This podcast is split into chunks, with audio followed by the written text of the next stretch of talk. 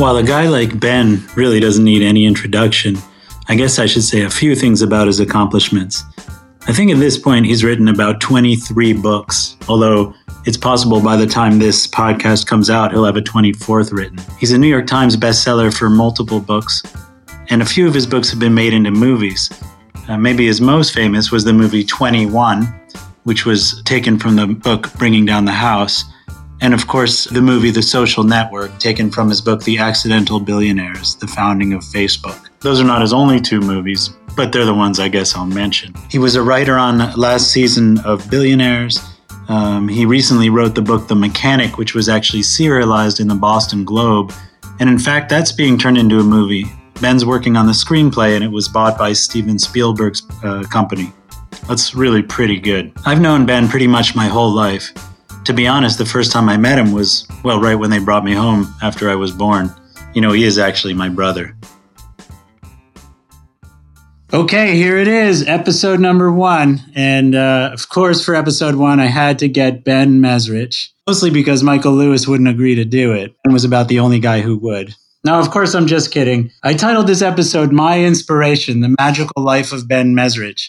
He really is my inspiration. And the reason I say that is he succeeded in a field where there was no reason that he had to succeed. I think about our career of surgery, and we all know that we're going to work hard in surgery and we're going to train really hard, but we also know that at the end, we're probably going to be able to do it. I think writing is a totally different career. And I had the chance this past year to spend some time uh, with pioneers in the field of transplant. And what I learned about the pioneers is that on top of their incredible efforts and hard work. They just always knew they were going to succeed. Some people said they had the courage to fail, but I think it was something different. I think they really had the courage to succeed. They just knew no matter what that it was going to work out. I think perhaps Ben has that, but we're going to talk to him today and see if any of that is true. All right, Ben, welcome to the Sett. hey, thanks. This is this is very cool and congratulations on your inaugural podcast. This could, you know, this could end up being the only podcast, depending on how it. it's going to be a one and done situation, I'm sure. But no, no, it's going to be it's going to be great. It's going to be it's going to be awesome. I hope so. And I thought it would be fun to talk to you a little bit um, to talk about how we grew up, how you ended up choosing the field of writing, and maybe contrast it with me because, of course, we grew up in the same household and uh, we went on pretty different paths. So you can tell me a little about where you grew up, which I know, but also when you started to get interested in a career in writing. Sure. Well, uh, we grew up in Princeton, New Jersey, which was, you know, a pretty little preppy town in the middle of New Jersey. Um, and, uh, you know, our dad is a scientist, radiologist, but originally he was an inventor, an electrical engineer, who then went into medicine later in life and became a very accomplished radiologist. And, um, our mom was always interested in sort of uh, all sorts of things and is a, has a law degree, um, practiced a little bit, but um, you know, education and intelligence and all that kind of thing is always very important in our household. And uh, books were always kind of front and center. I think from my earliest memories, you know, it all revolved around books. And I, I tell this story in a lot of places, but as a kid, I was obsessed with television. You know, I loved really bad TV, um, and uh, and uh, our parents made a rule that we had to read two books a week before we were allowed to watch TV. And so, from a very early age, we all became very good readers. You know, could read very quickly, mainly because we wanted to watch TV.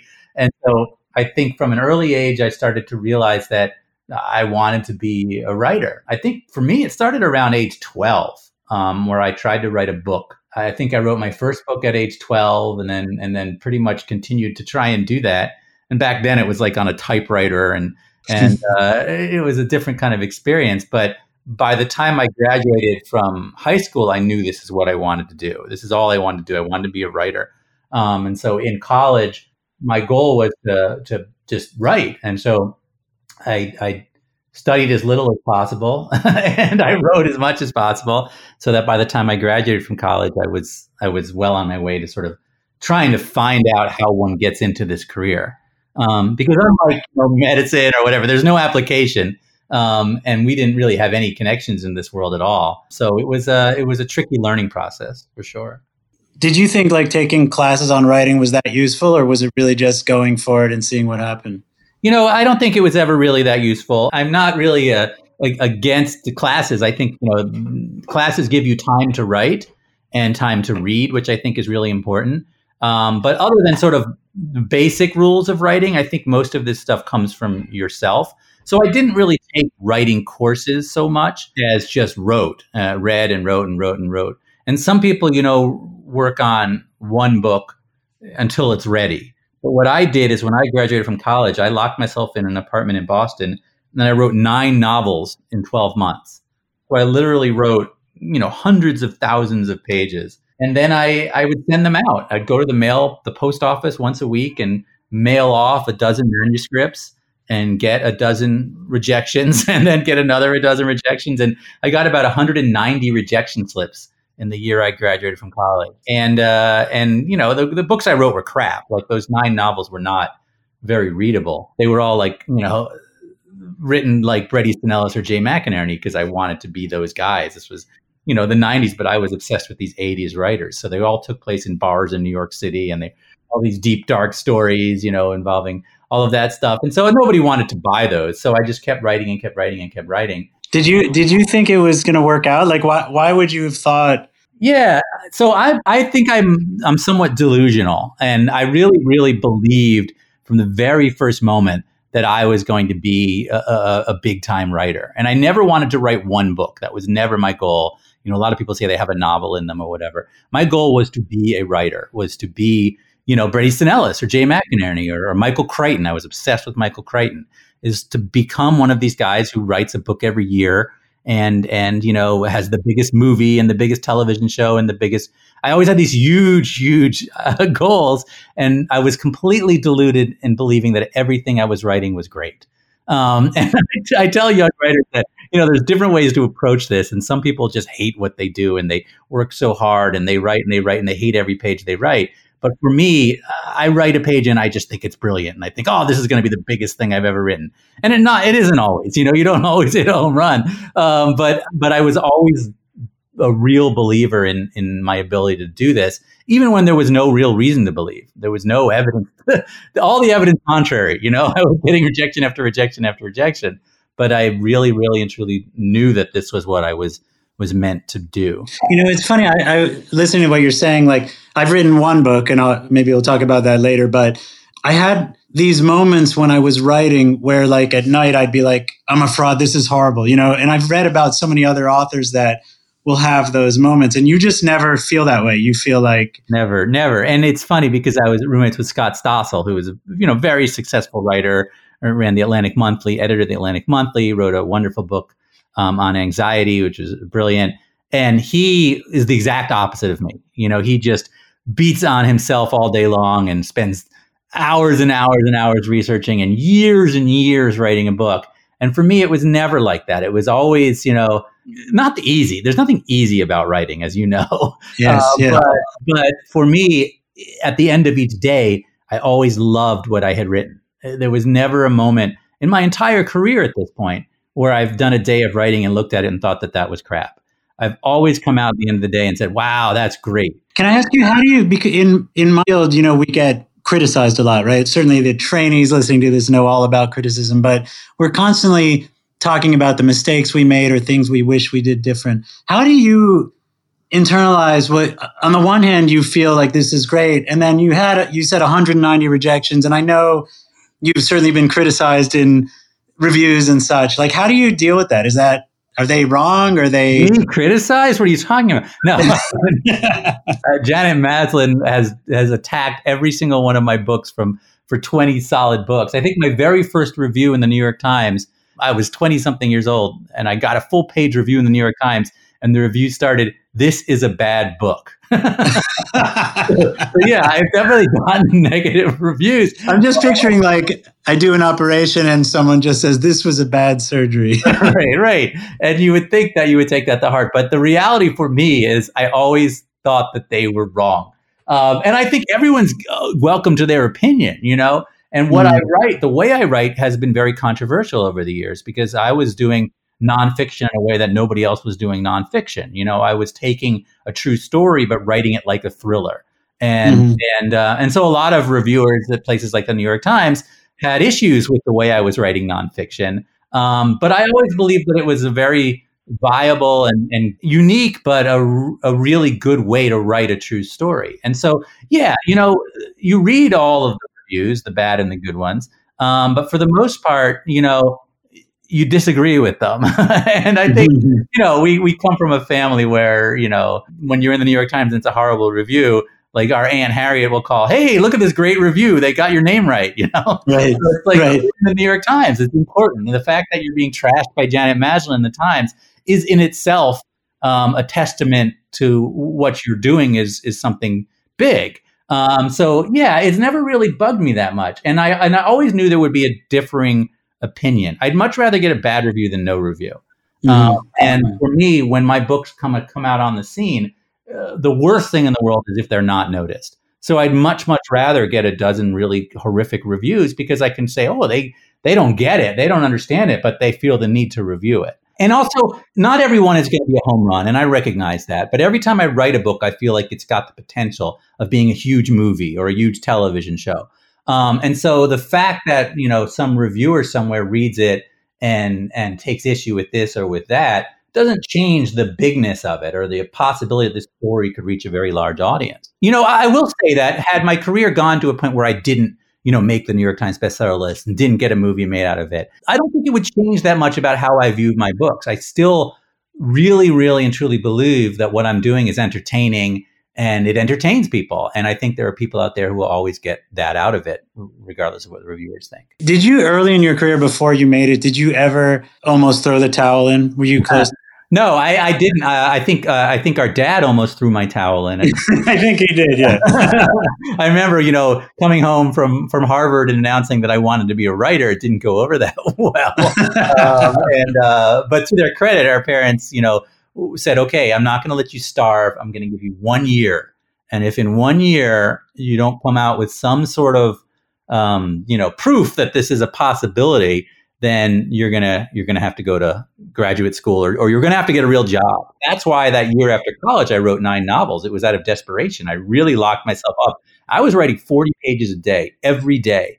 Um, and so even though I was getting rejection, rejection, rejection, I think I was moving in that direction.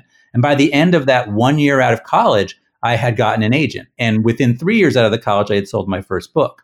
Um, so really, I sold the first book at 24 or 25 years old, which was in this career is very hard to do, as, as, as anybody who's in writing knows. But it was because I didn't have a, a choice in my mind. This was what I've always wanted to do, what I always wanted to be. There was never a moment where I thought I couldn't do this or, or this isn't going to work out.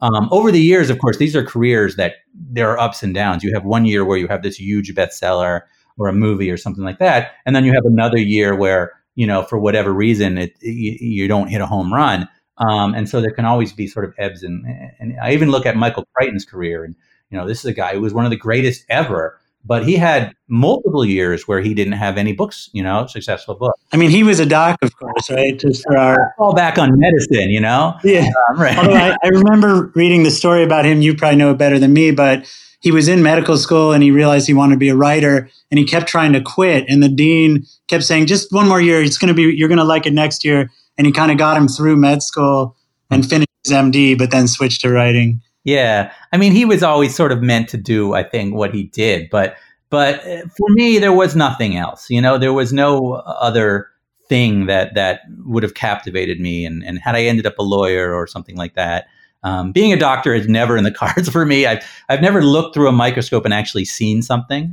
you know, it's always I don't know if it's my eyesight or whatever. And the the idea of, of helping I mean, what you do day in and day out is, is incredible to me, and I would be running the other direction. So it's it's not something that was ever sort of an option for me. You know, it's funny. Like think about it, because like we obviously grew up under the same roof, and um, I think the things that got me into medical school one was my obsession with Hawkeye Pierce on Mash. I just loved that character, and then watching Dad uh, uh, go through medical school when we were older, I was sort of fascinated by it.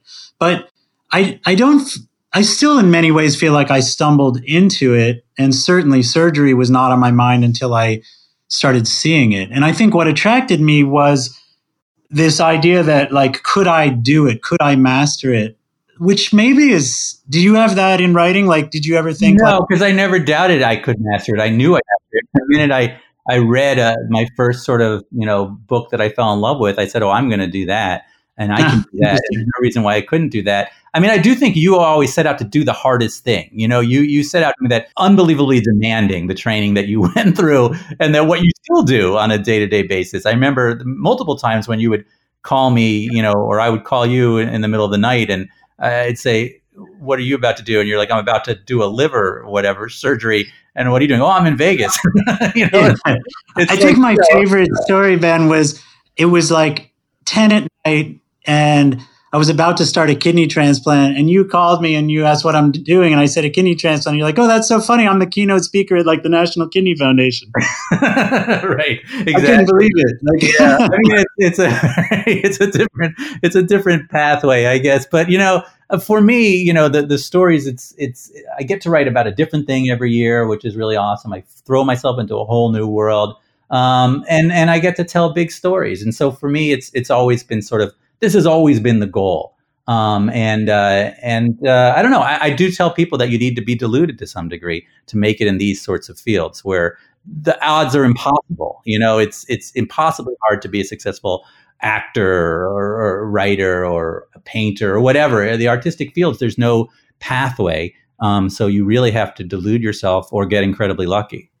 Yeah, I mean that's what I think is so fascinating because I talked about this in the introduction, but I think, yes, I've worked really, really hard, but like I know I'm going to be employed this year, next year, in 10 years, unless I lose interest and quit or I like get drunk and go to work, which I'm not going to do. Like for you, I mean, you've had a ton of success, but nevertheless, your next book could be like your last one, right? And certainly in the beginning, that was definitely the case. Yeah, I mean, I, there's definitely so that never goes away, and I guess that's something separate.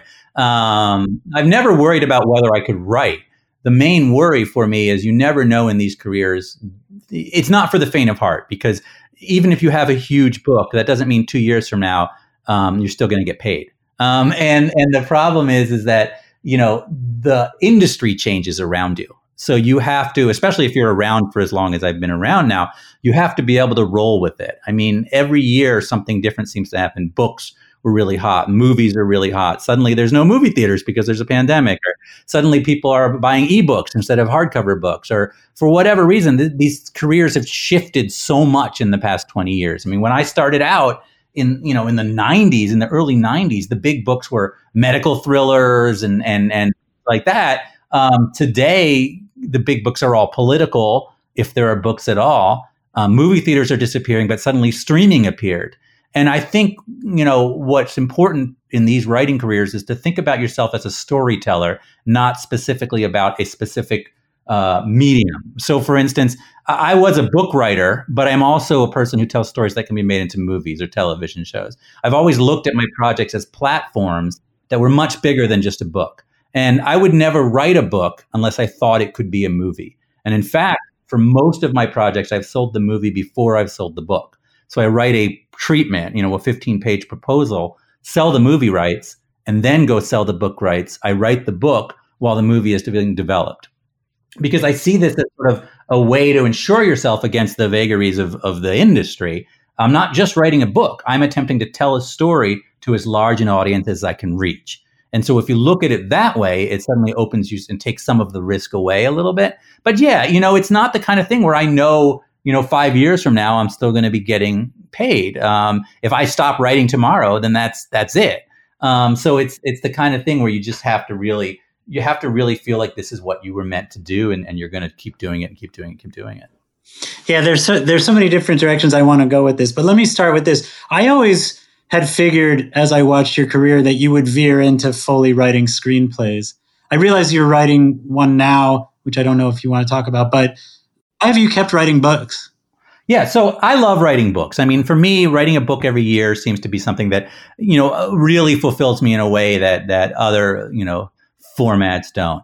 I also recently wrote for a television show. I was a, a staff writer and a producer on the show Billions uh, for last season, for season five, um, which was a blast and an incredible experience. And I've written over the years, you know, a couple of things like that here and there. But I am writing my first um, major sort of feature screenplay right now for a major studio. And uh, and it's not that I never wanted to write screenplays before. It's just I've never really had the opportunity that I have now. It is a different form of writing. And for the most part, Hollywood wants to go after people who've written screenplays before, before they'll go after some author to adapt their own book. So even when I sell my books to Hollywood, it's not the kind of thing where they usually say, "Oh, you should adapt it," um, because the way the industry works is to get a movie made, you need as many A-list elements attached as possible. And so, an A-list actor, an A-list director, an A-list screenwriter, and an A-list book writer together, the movie gets made. But when you're missing some of those variables, it gets less and less likely. So usually it's been easier for me to have them bring in a major screenwriter and it enhances the chance of it getting made. But right now, I'm actually in an incredible opportunity where I am doing a screenplay uh, adapting uh, my next book. So uh, it's really cool and I love doing it. But no, I never wanted to like move to Hollywood and become a screenwriter. I'm just curious if you were starting today, hmm. you think you started trying to write like for streaming shows or you still um, I, no because my experience has been very good in that uh, regard what's going on now is the streamers are desperate for content and that content can take sort of any form so yeah you could go out there and try and write a pilot but it's incredibly hard to do that you could go out and try and sell a television show but really you have to write on another show first you have to staff write for a few years um, the process to get in to the television industry is is difficult and it's not something that i'm sort of set up to do so no, if I were if I were starting out today, I still would probably re- be writing books because, as I said, a book can be a platform to all these other things. Um, I learned a lot working on Billions and how how it works in the writing world. And and honestly, you know, being a, a staff writer on a show is a really hard job, um, very hard job to get. And then once you're there, you work extremely hard, and then you're sort of you know move from show to show until you manage to sell your own. While if you're writing books and you have success at it, you know you can have a television show you can have a movie um, you can, can you can do all of those things you could do if you went out and became a screenwriter but you also have this book that comes out every year but you know i'm completely sort of privileged in that i've had such success in this career that it looks easy to me the reality is probably just as hard to do it the way i'm doing it as to do it every other way uh, but I think um, I think you said to me when you started writing for Billions, it's the first time you actually ever had a boss or had to be somewhere at a certain time. Yeah, I mean, it, it really came out of nowhere. I was sitting at home and on Twitter, Brian Koppelman, who, who does the show Billions, we'd kind of known each other because he had done the movie um, Rounders, which was a you know incredible poker movie, and I had done the movie Twenty One, and so we had kind of known of each other. But he basically met me on Twitter and called me up and and was talking about my my latest book was called Bitcoin Billionaires about the Winklevi, the Winklevoss twins, and he was asking about the movie for that. And then he got to talking about billions, and he said, "Would you be interested in writing for television?" And I said, "You know, I've never done it. I've never been in a room with other people. I, have never sort of worn pants to work or, or had lunch with other people." I'm, uh, and so I said, "Yeah, let me do it." And he's like, "Well, can you start tomorrow?" And literally three days later, I was in New York four or five days a week in this writers' room, working with a group of young writers and and Brian, and and it was incredible. It was an awesome experience loved writing show. I got to write an episode. Episode three of, of last season was mine. Um, really fun and and awesome. But you know, I don't think I would join just any show. You know, just be a staff writer on a show because it's it's you know working with other people. It's it's a whole different business than what I do. And when you're a book writer, as you know, you have so much control. It's it's your book. Um, and you know it's your characters and you get to write it how you want to write it and maybe it won't do well maybe it will but it's all yours. And that's very different. Television is very much a, a, compilation of a whole bunch of different people. It was fun, though. I had a blast.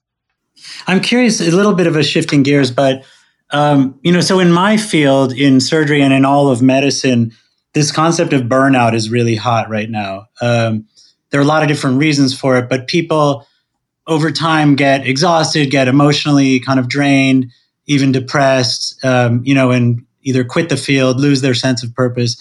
Is burnout anything? I mean, I imagine in writing there's a lot of burnout, many for people that just have some success but can't quite get over the hump. Uh, is that anything? Do you ever wake up and think, I don't want to do this anymore? Or, you, or it just would never cross your mind? No, that would never cross my mind. I mean, there's definitely, there's something slightly different. People talk about like something called writer's block, you know, the idea that you just, you can't write or whatever, or and writer's block to me is not like sitting there and staring at a blank page and being unable to fill the page. Writer's block is when you finish a book and then you watch TV for three months. and it's because, and I guess in some respects, you could say, okay, you just got so exhausted from the process that you just don't want to start again right away. Um, and so, to that extent, I think there's sort of this mundane little, but it's not the kind of thing where I'd ever say, "Oh God, I know I don't want to write. I don't want to be a writer." For me, this is really, really what I was meant to be and what I love doing, and it's so much fun um, and and and and every aspect of it I just love. I love when you find a story that you know is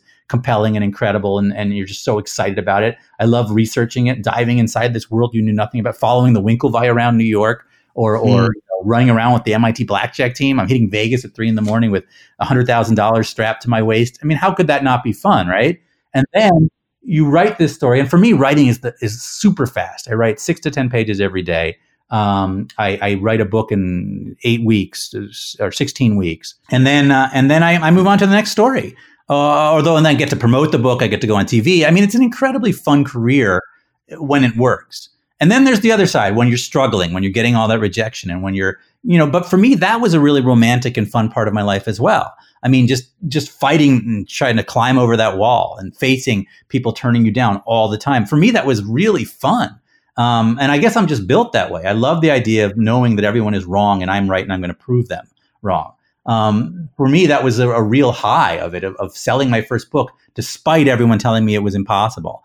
And then even when a book fails, to me, it's exciting because I know, I know that they're wrong. And so then I know the next one is going to blow their mind.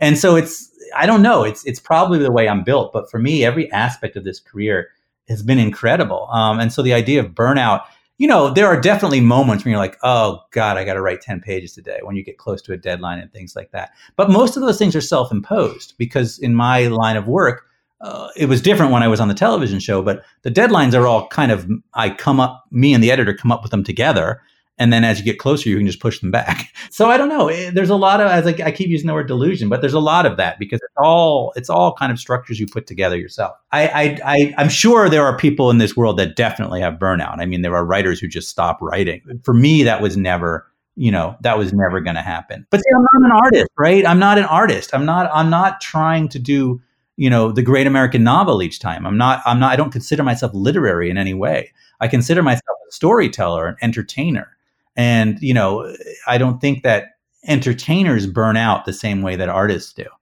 Um, and so I think that that's kind of a big difference, you know? Right. I mean, I can relate to a lot of what you said there. I think. Well, like when you finished the book, did it make not you not want to write for a while? So I've written one book and it was incredible. I felt so much elation through the whole process. It was, I mean, it was great having you to help me, but I think I found it so exciting. The writing was amazing. I had a great agent and a great editor.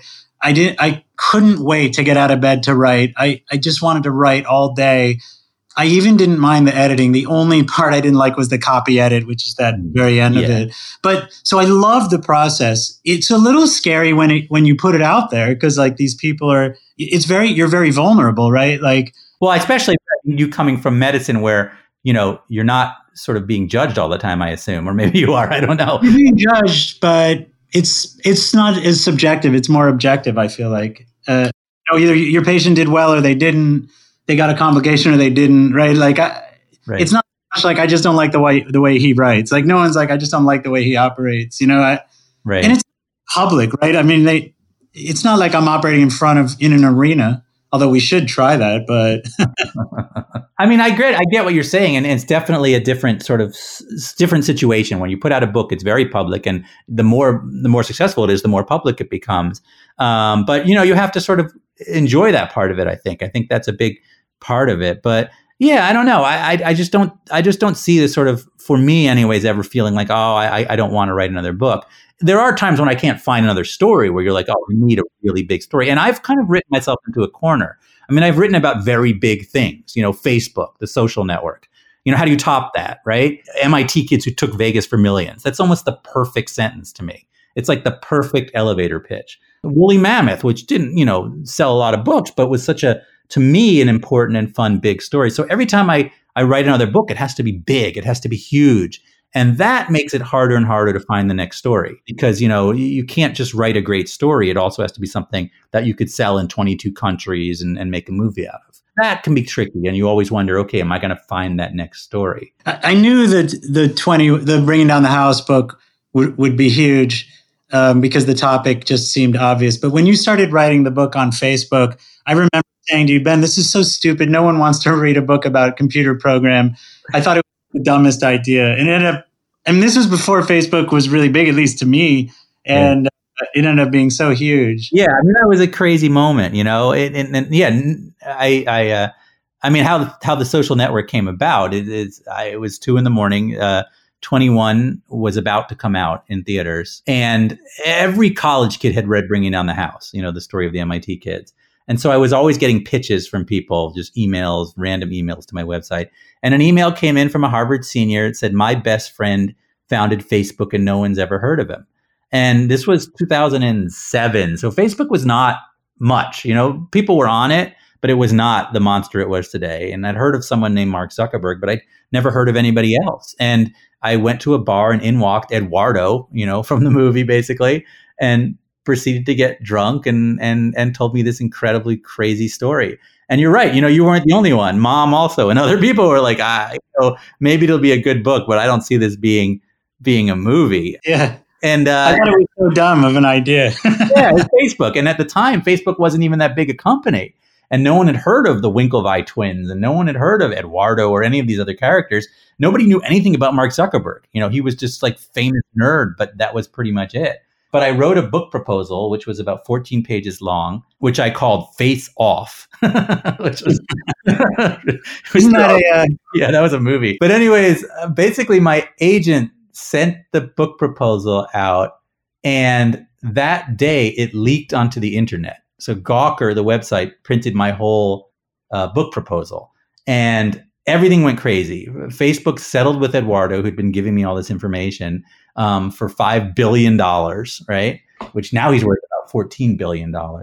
And he, the settlement agreement on the top of it says you may never speak to Ben Mezrich again because they were trying to stop this book from happening.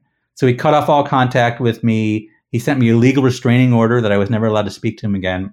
He broke up with his girlfriend because it was my wife Tanya's best friend. And then he moved to Singapore, um, never to be heard from again. And uh, which you would too, Josh, for five billion dollars. I think you'd never speak to me again too. I'd do it for like five hundred dollars. and then, and then that same day, Aaron Sorkin saw my book proposal online and called and said, "I want to write this as my next movie." And David Fincher saw it online and said, "I want to direct this as my next movie." And this all happened in one day. And I actually hadn't written the book yet. Um, I had only had a book proposal at that point. So I locked myself in a hotel. I went to the Westin Hotel near my apartment um, and I wrote the book in about, I would say, 12 weeks. And Aaron Sorkin came to town, and I was handing him pages as I wrote it. And the movie came together in less than a year. It was completely insane. Um, the movie was in production shooting when the book came out, which never ever happens. And it just was life changing. And it was a life changing, crazy moment. Because even though I'd already had the movie 21, which was very successful, um, it wasn't like the social network. I mean, that was just a cultural moment. And you never expect something like that, especially out of a book about Facebook, right? Never expected anything like that. And it was incredible, led to the Oscars and everything that came after it. So iconic. I, I watched it with my daughters recently and they were yeah. Amazed. Their uncle wrote it. uh, I know my kids haven't watched it yet because they're too young still. I've shown them like one or two scenes, but um, you know, it's it's wild. And I think back on it now, and I almost it went by so fast. As you know, all these your past goes by so fast I don't even remember so many of the things that happened. I mean, I know Tanya and I were at the Oscars, and then we ended up at an after party at, with um, Madonna's and Ashton Kutcher's after party, and it was like sitting there on a couch, and I was sitting between Nicole Kidman and and Molly Ringwald, and I was holding the Oscar that Nine Inch Nails had won for doing the music for our movie. Oh my gosh! one of those moments where you're like, "All right, this is nuts." I mean you know, I was sitting at home in Boston and wrote a crazy book about a website. And now you know, in the middle of, of Hollywood. It was just one of those crazy moments. And, and, uh, although I guess I should mention to the listeners that that may be a great moment, but a lot of people don't know that Hugh Hefner was one of your huge fans. Uh, Hugh Hefner was a fan of, and a fan and would invite us over. Um, and Kevin Spacey, don't forget Kevin Spacey. So there was, you know, some interesting characters. I remember when I was a resident, I think uh, 21 or maybe Bring Down the House was out, and you actually invited me to a Halloween party at the Playboy Mansion, and I couldn't go because I was on call. I remember that. Yeah, that was kind of that was kind of nuts. Yeah, that was a that was an interesting time in my life. I have, regrets, I have to tell you, but yeah, sadly. Well, you know, listen, it was a it was a, a moment in history, right? And uh, and now uh, now we can look back on it, and you can regret it for the rest. You can regret it for the rest of your life. Can I ask you, like, I don't know if you want to get into this, but uh, since you are the the expert on Facebook, what what happens in the future? Are they going to get broken up, or is it? I mean, it's a great question. You know, Facebook, uh, and and I think there's going to end up being a sequel to the Social Network. Um, Aaron Sorkin has has expressed interest in doing it, and uh, and what's happened with Facebook is incredible. I do think with that movie, we got Mark Zuckerberg exactly right. I mean, I do think that he is. Uh, a brilliant but but duplicitous individual who doesn't think about privacy and and the power that he wields the same way that we do. And I think that what's happened with Facebook is that they don't want to be responsible for all of the negative things, or they're just now figuring out that they need to be responsible. But meanwhile, they want every human being to be on Facebook all the time. I think that Zuckerberg fears the company being broken up and he'll fight it tooth and nail. But I, I'm not sure how you can break up something like Facebook. And and here's the way I look at it. If all of your friends and family weren't on Facebook, you wouldn't go on Facebook. So if you broke Facebook up and had multiple social networks, they don't work. One of them has to become a monopoly. I think the technology needs monopolies or they're useless. If everyone you know is not on Instagram, what's the point of Instagram? And so I think to some extent, these companies have to tend towards monopoly, uh, at least of their consumers, or else they don't work. You wouldn't do Facebook if you weren't, you know, sharing with all your friends on it. If some of your friends were on Facebook and some of your friends were on this, one, you would gravitate towards one or the other. Um, so I don't think you can break up Facebook, um, and uh, and so I don't think that that's the answer. I think there needs to be more rules about what qualifies as news. For instance, maybe there shouldn't be a news feed at all. Um, there needs to be sort of standard so you understand who's real and who's not real and things like that. But um, but in the end, no, I don't think it'll get broken up. Right. It seems like, and I think you've talked about this before. Facebook, Twitter, they could at least make it such that people have to be real to have accounts. Yeah, I think that's what Facebook tries to do is that, you know, you have to be responsible for what you say on Facebook, which is very different than Twitter. I mean, Twitter brings out the worst in people. And I use Twitter all the time because I've, I've you know, I've met Brian Koppelman and I've done things that were important to my career on Twitter. But Twitter is a cesspool of horrible people with horrible ideas. Um, and even though there are some smart people on it, and there's a lot of scientists on it now because of COVID, right. you see scientists right. everywhere, and some of them are saying really important things that is it's great that I can read. And I, I, as you know, I believe I'm an expert now. but at the same time, there's no way to vet who you're listening to and what you're getting your information from, and that's a horrible, horrible thing for human society. I think that Twitter is awful, awful thing, but I love it. so, so you know, that's the way these things are, and I think social media on the whole works that way. Is that I love it and I use it and I think it's incredible, but I also can see it as a real evil, and and there has to be ways to rein this in. So I do think people being responsible for what they write is an important part of all these things. Yes. Here, let me run through a few kind of fun, quick things. So you wrote a pretty big book on UFOs, and you have a TED talk that has a few million views. So are UFOs real? Yeah. UFOs. Uh, let me put it this way: the reason, the reasons why people did not believe in UFOs have fallen away over the years, and and we used to think that there couldn't be UFOs because there couldn't be life on other planets, and now we're pretty certain there probably is life on other planets. We used to believe that this life on other planets would be way too far away because of the vastness of space, but now we know and we find every day more Earth-like planets that aren't that far away. And we used to think that it was technologically impossible for anyone to get from there to here or here to there in any normal amount of time. But now we know with the technology we're developing today that you could get a probe to the closest one of these Earth like planets in under 30 years. So the reasons not to believe in UFOs, I think, have fallen away. Does that mean I believe in UFOs? Not necessarily, but I think that there are things that we don't necessarily understand and there's no reason why we shouldn't be researching it. Okay, another topic: Bitcoin. You're an expert on Bitcoin. Should uh, should I put some money in Bitcoin?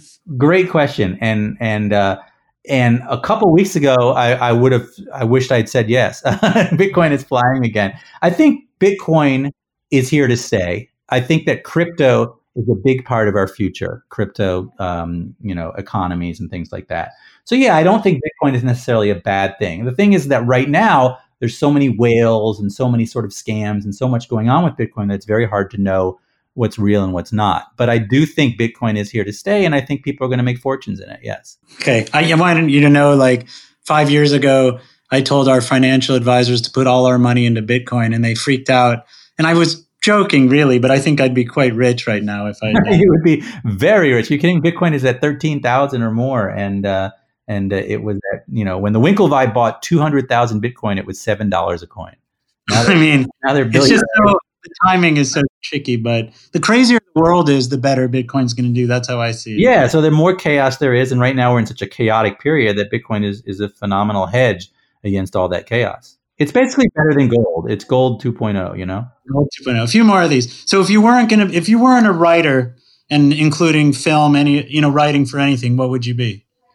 Uh, I mean, I, I think I would be really lazy. I don't think there's any sort of other career that fits a person like me. And you know me well. I think it would be very very hard to imagine me as any other as at any real profession. I'm sure i would be in academia in some way you know. I would i would be doing something like that. But but for me writing was always sort of what i was going to be. And, and if it wasn't books i would have found my way to hollywood or something like that. But books is always what i've wanted to do and i hope to keep doing it that's awesome all right what's your favorite medical show Oh wow! I mean, I loved ER. Of course, ER was just incredible. Um, uh, Mash was a was a incredible show. Also, I went through all of Scrubs. Um, I I think I like you. I probably watched every medical show out there. Grey's Anatomy, I only really got through a couple seasons. Although Ellen Pompeo is attached to uh, Tanya, my wife and I's children's series um, to try and develop it as a television show.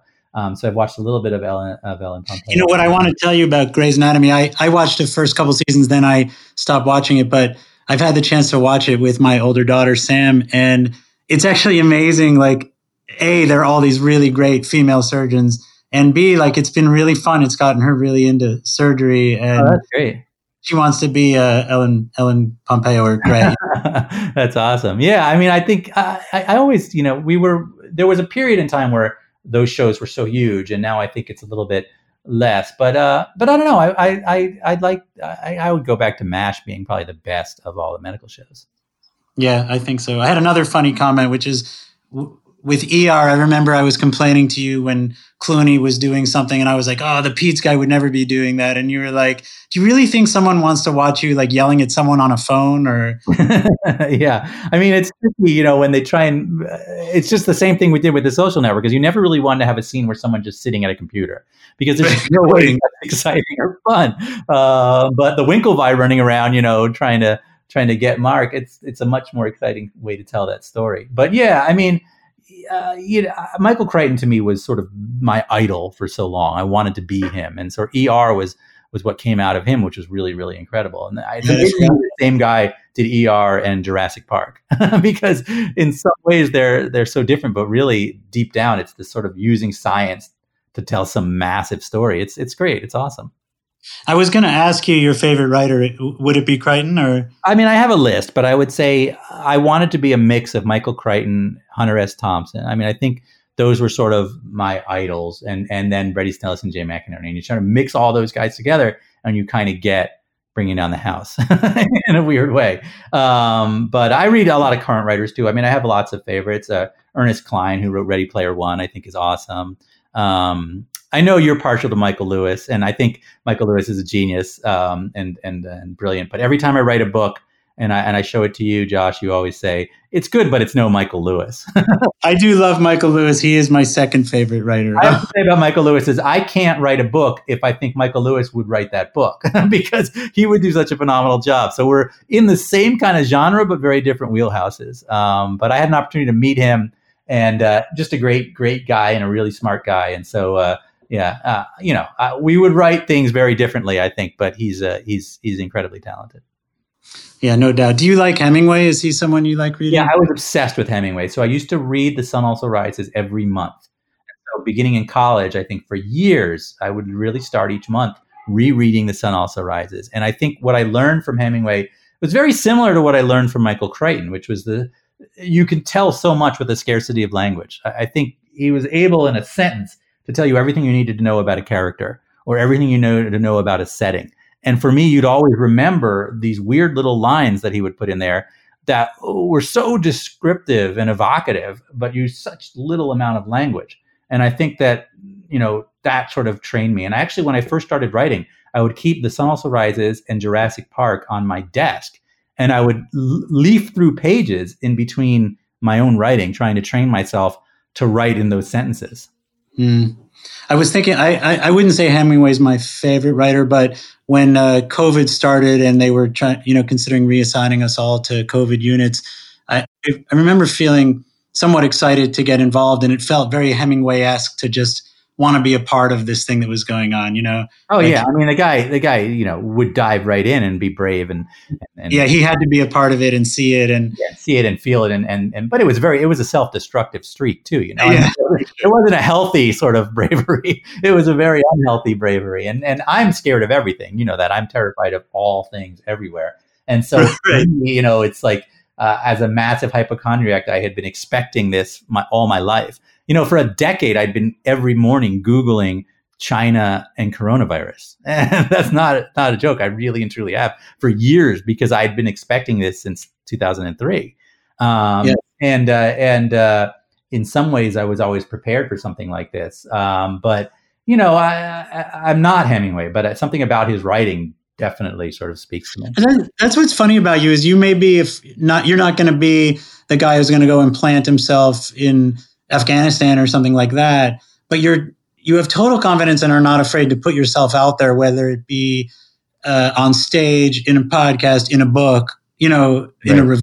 So like it's interesting. I mean, yeah. So that's funny. I, I won't take any real physical risks, although I have in my writing, and it, it's crazy. While I'm in the research phase, I've done some things that are pretty dicey. You know, hanging out with yakuza gangsters in Japan with with a friend of yours, or um, you know, I've been around some really terrifying individuals in my life. I mean, I've seen guns up close and I've I've run away from situations that, you know, would be terrifying to most people, but I'm really and truly scared of everything. So it's kind of this weird thing where I have different hats that I can put on and I become a different person. I've never been afraid, and, and I think you kind of share this of being on stage or being in front of an audience. I get a real high out of that. And I love speaking in front of crowds and I love sort of uh, those aspects of this career I really, really love and having my stuff out there. So that stuff has never been a problem for me. But um, but what you do on a daily basis would be terrifying to me. I mean, the idea not just being around people who are ill, which scares me, but being responsible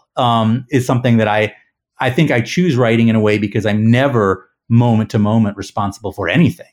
Um, the idea that someone can die in front of you um, if you do something wrong I could never handle that in a million years. But just having to figure out what's wrong with somebody and and the but there's so much weighing on that. Um, oh, I could never that. I mean, that I have massive respect for people in the sciences. In the COVID situation, you know, I, I've said this to you before, but it's incredible that people are, are willing to sort of dive in there to help people. Um, I love it. It's awesome, and it is so great that there are people like you and your listeners who are surgeons and doctors because if the world were just people like me we would be in a lot worse shape. We'd be we have a lot of great stories to read but if people got sick they'd be on their own because it's it's terrifying and and uh, and so it's awesome. But yeah medicine was never going to be the right career for me. Yeah there are many people who can tell the covid story better than me but i do hope to do a future episode ideally with you and scott stossel to talk about these types of things anxiety fear you know, s- stepping up and doing these things. I think that would be a lot of fun. I also want to get a future episode where I talk about how to get published because I can't tell you how many people have asked me in my field how to get published, but I don't want to break into that today. It's too much. I just end with one, one last question. Like, what advice do you give to people who are starting out, whether it be in a field like mine or a field like yours? Is there anything? You, are you one of those people who says just keep trying no matter what, follow your passions, or do you have any kind of advice or sentiment? Yeah, I mean, I think you should if you if you decide that this is what you want to do, whatever it is that you want to do, and you really think that that's the right thing for you, you do have to have massive passion, massive delusional belief that you can succeed in it. But you should also give yourself a time limit, a realistic time limit. I think in the writing field, you know, you should say, okay, if, if I don't have actual progress in three years, I'm going to find another sort of backup situation um, because these are difficult fields which you don't have total control over. Um, so I do think you need to have the passion for it, but I also think you shouldn't be afraid to quit.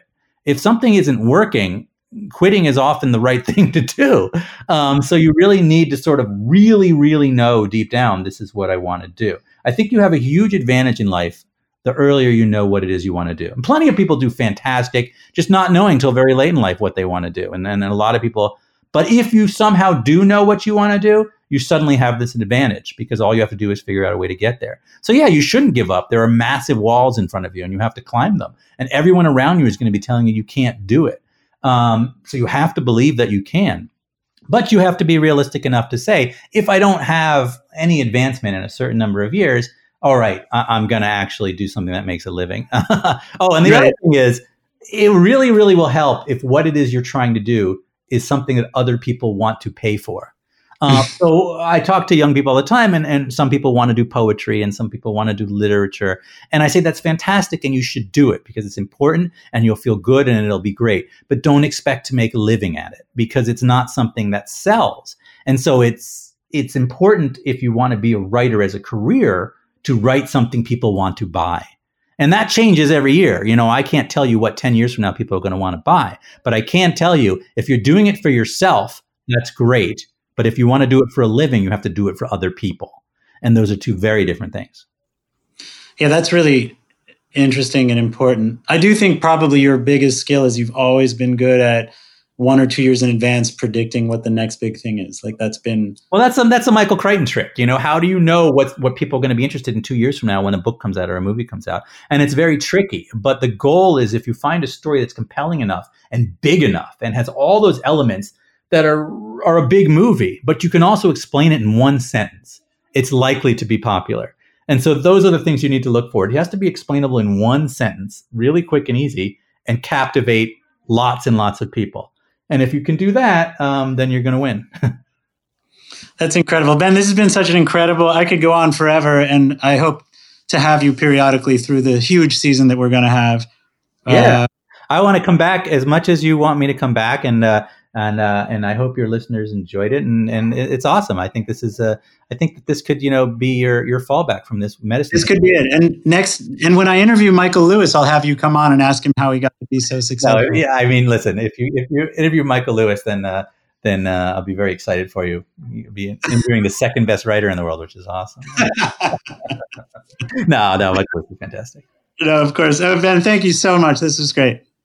And don't forget to subscribe on iTunes, Spotify, Podbean, and Stitcher.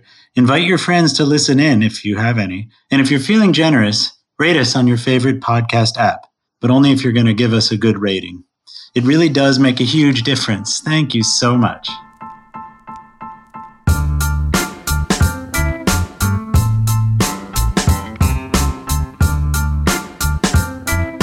The Surgery Sett is a production from the Department of Surgery at the University of Wisconsin Madison.